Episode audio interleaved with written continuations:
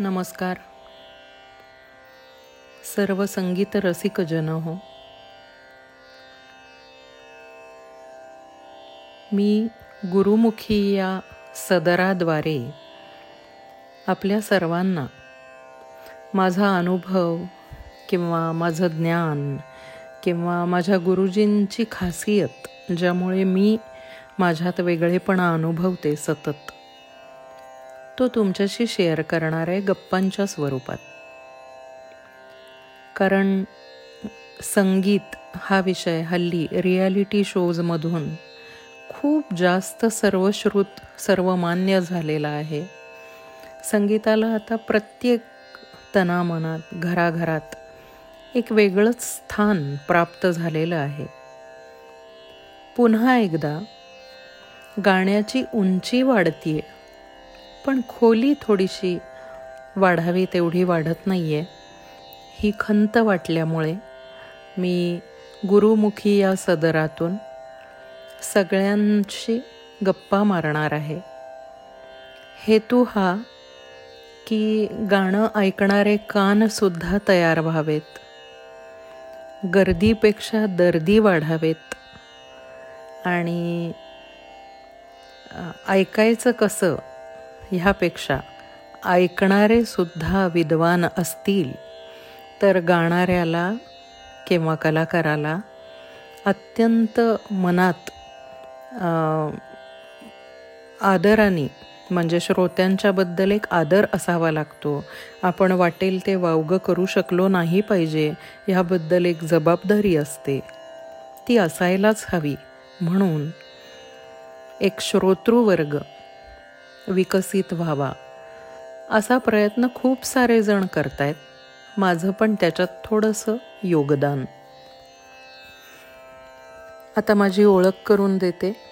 मी आसावरी पटवर्धन पूर्वाश्रमीची प्रज्ञा फडके. माझं सुरुवातीचं शिक्षण गाण्याचं कल्याण गायन समाज पंडित वसंतराव गोसावी सर यांच्याकडं झालं. तिथं विशारद अलंकार. मी क्रमशः उत्तीर्ण होत गेले. एकीकडे कल्याणातच निवृत्तीबुवा सरनाईक यांच्या शिष्या सौ वंदना भागवत यांच्याकडे सुद्धा मी जयपूर अत्रोलीचे धडे घे घेऊ लागले. कालांतरानं पंडित माणिकबुवा ठाकूरदास. हे बखले घराण्याचे पाईक असलेले गुरुवर्य मला लाभले आणि माझा एक वेगळाच प्रवास सुरू झाला. ह्या प्रवासात मला काय काय मिळालं बरं? तर सगळ्यात पहिले गुरुजींशी अतूट नातं. गुरुजींची विद्वत्ता त्यांचे अनुभव त्यांचा लाख मोलाचा सहवास आणि त्यांनी दिलेल्या टिप्स त्यांनी दिलेल्या युक्त्या त्यांनी दिलेलं अत्यंत शुद्ध असं ज्ञान त्यांनी करून घेतलेली भरपूर आणि रसमय वृक्ष न होणारी अशी एक रियाजाची पद्धत शैली. शास्त्रीय संगीत नॉर्मली लोकांना जरा बोअर होतं कंटाळवाणं होतं. हे अजिबात कंटाळवाणं नसण्याचं गमक गुरुजींकडे. खासियतच होती त्याची. आणि गुरुजींकडे मी जवळजवळ वीस बावीस वर्ष शिकले. आणि त्यांच्याकडून जे काय मला पैलू पडत गेले त्यानुसार मला आज आतमध्ये जी काही गंभीरता प्राप्त झाली किंवा जी मॅच्युरिटी म्हणतो आपण ती प्राप्त झाली किंवा जागोजागी मला संगीत कसं दिसतं ते एक दर्शन वेगळाच दृष्टिकोन तो प्राप्त होतो. त्यामुळे मी हे गुरुमुखी हा अध्याय सुरू करण्याचं ठरवलं. आता गुरुमुखी या हेतूबद्दल थोडंसं बोलते. संगीत हे ही विद्याच मुळी गुरुमुखी आहे. कारण गुरूंच्या समोर बसून शिकण्याची ही कला आहे. ऑनलाईन हल्ली सगळे क्लासेस होतात. त्यामुळे गुरुकुल ही परंपरा तशी लोप पावायला लागली. हल्ली वेळ अजिबात नाही कोणाकडेही. आणि ते खरंही आहे की जाण्या येण्याचा वेळ गुरूंकडे जाण्या येण्याचा वेळ आजकाल फार महाग झाला आहे वातावरणही बिघडलं आहे पोल्युशन आहे प्रवासाचे खूप आफ्टर इफेक्ट्स आहेत. त्यामुळे कुणालाच काही बोलता येणार नाही. दोष कोणाचाच नाही. पण तरीही गुरुमुखी विद्या म्हणजे काय? आणि तिचं स्वरूप आता इन्स्टंट कसं बदलत चाललं आहे म्हणजे गहन दीर्घ असं त्याचं स्वरूप. आता खूप तात्कालिक व्हायला लागलं आहे त्यामुळे काही तोटे पण झाले काही फायदे पण झाले. दोन्हीवर आपण बोलू.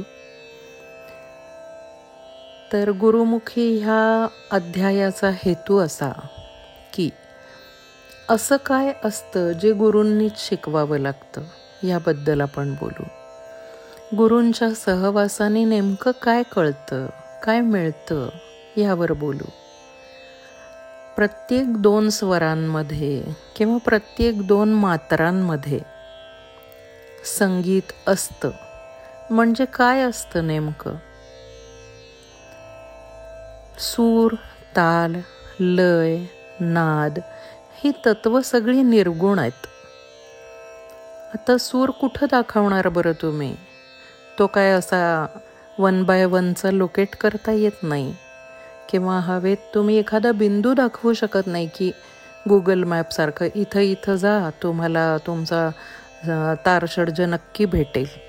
असं नाही होत. त्यामुळे प्राणांचंच एक सुंदर असं आकाराला साकार होणारं स्वरूप म्हणजे तारषड्ज किंवा स्वरा स्वर आपले. तर ताल म्हणजे काय? तर एक ठराविक आकृतीबंध असलेले फिगर असलेले काही मात्रा आणि त्याची अनंत आवर्तनं आणि पुनरावृत्ती करताना त्याच्यात संगीताचा साज. लय म्हणजे काय? चल असं मात्रांचं स्वरूप. आता हे व्याख्या जरी झाल्या तरीसुद्धा याचा पत्ता नेमका सांगता किंवा दाखवता येत नाही म्हणून हे शिकवायला गुरुच हवेत. ताल शिकवता येईल हो. पण लय कशी शिकवणार? लय अंगातच असावी लागते. किंवा लय अंगात भिनवून देणारा गुरु असावा लागतो. पण ही सगळी तत्व निर्गुण आहेत आकाशासारखी. त्यांच्याशी नातं जुळवायचं झालं तर डायरेक्ट जुळवता नाही येणार. म्हणून सगुणाशी म्हणजे गुरूंशी जर आपण नातं जोडलं तर गुरूंच्या आतमध्ये एक अवस्था सतत विद्यमान असते. ते सतत अनेक वर्षांच्या गाण्याच्या चिंतनामध्ये रमलेले असतात. त्यामुळे त्यांना काहीतरी स्वस्फूर्तीनं जे काही आतून द्यावं वाटेल ते आपल्यासाठी कृपाप्रसाद असतं. जसं आपण म्हणतो की जे आत आहे तेच बाहेर येणार. तर गुरुजींच्याकडं मी जेव्हा गेले तेव्हा ते पंच्याहत्तर वर्षाचे होते आणि मी चौदा वर्षाची. तर पंच्याहत्तराव्या वर्षीची मॅच्युरिटी जी काही असेल ती मॅच्युरिटी त्यांच्या आतून मला मिळायला सुरुवात झाली चौदाव्या वर्षी. मला ती पच पचवता येणं कठीणच होतं पण ॲटलिस्ट मला तिचा फील लक्षात आहे. जो इतर कुठेही कधीही मॅचच होऊ शकला नाही. म्हणून मला नंतर कुणीही कधी पटलं नाही आवडलं नाही. आणि अशा रीतीने मी गुरुजींशी अनन्य झाले. तर ही गुरूंच्या आतली जी अवस्था आहे ना ही अवस्था निर्गुण आहे. ही रोज चिंतन बदलेल तसतशी बदलते. काहीतरी त्याच्यात स्पार्क असतो.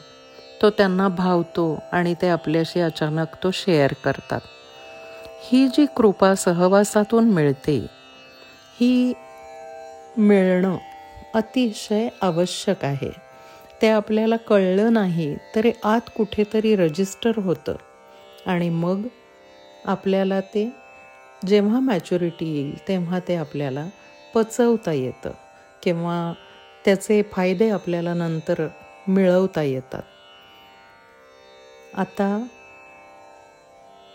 ह्या गुरुमुखीच्या अध्यायाच्या निमित्तानं आज मी हे आपल्याशी सगळ्यांशी बोलले. पण आता कोणत्या दृष्टीने आपण हे ऐकावत हे थोडं सांगते. आपण जर माझ्याशी प्रश्नोत्तर चर्चा असं करू शकलात तर मला हे फारच आवडेल. त्यामुळे हे रोज ऐकताना आपल्या मनात जर काही शंका आल्या तर त्या कृपया कॉमेंट्समध्ये नक्की कळवाव्यात. त्या अनुषंगाने मला वेगवेगळे अध्याय बनवता येतील आणि आपल्यामार्फत माझा व्यासंग वाढेल.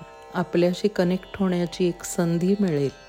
आपल्याला गप्पा मारायला विविध दृष्टिकोन आणि विषय मिळतील. आणि मग हे संगीत जोपासलं जाईल म्हणून आपल्या सर्वांना नम्र विनंती. आणि आपला हा उत्तरोत्तर व्यासंग वाढत राहो अशी परमेश्वराचरणी प्रार्थना करून मी आजचा आपला पहिला अध्याय इथं संपवते. नमस्कार. हरिओम.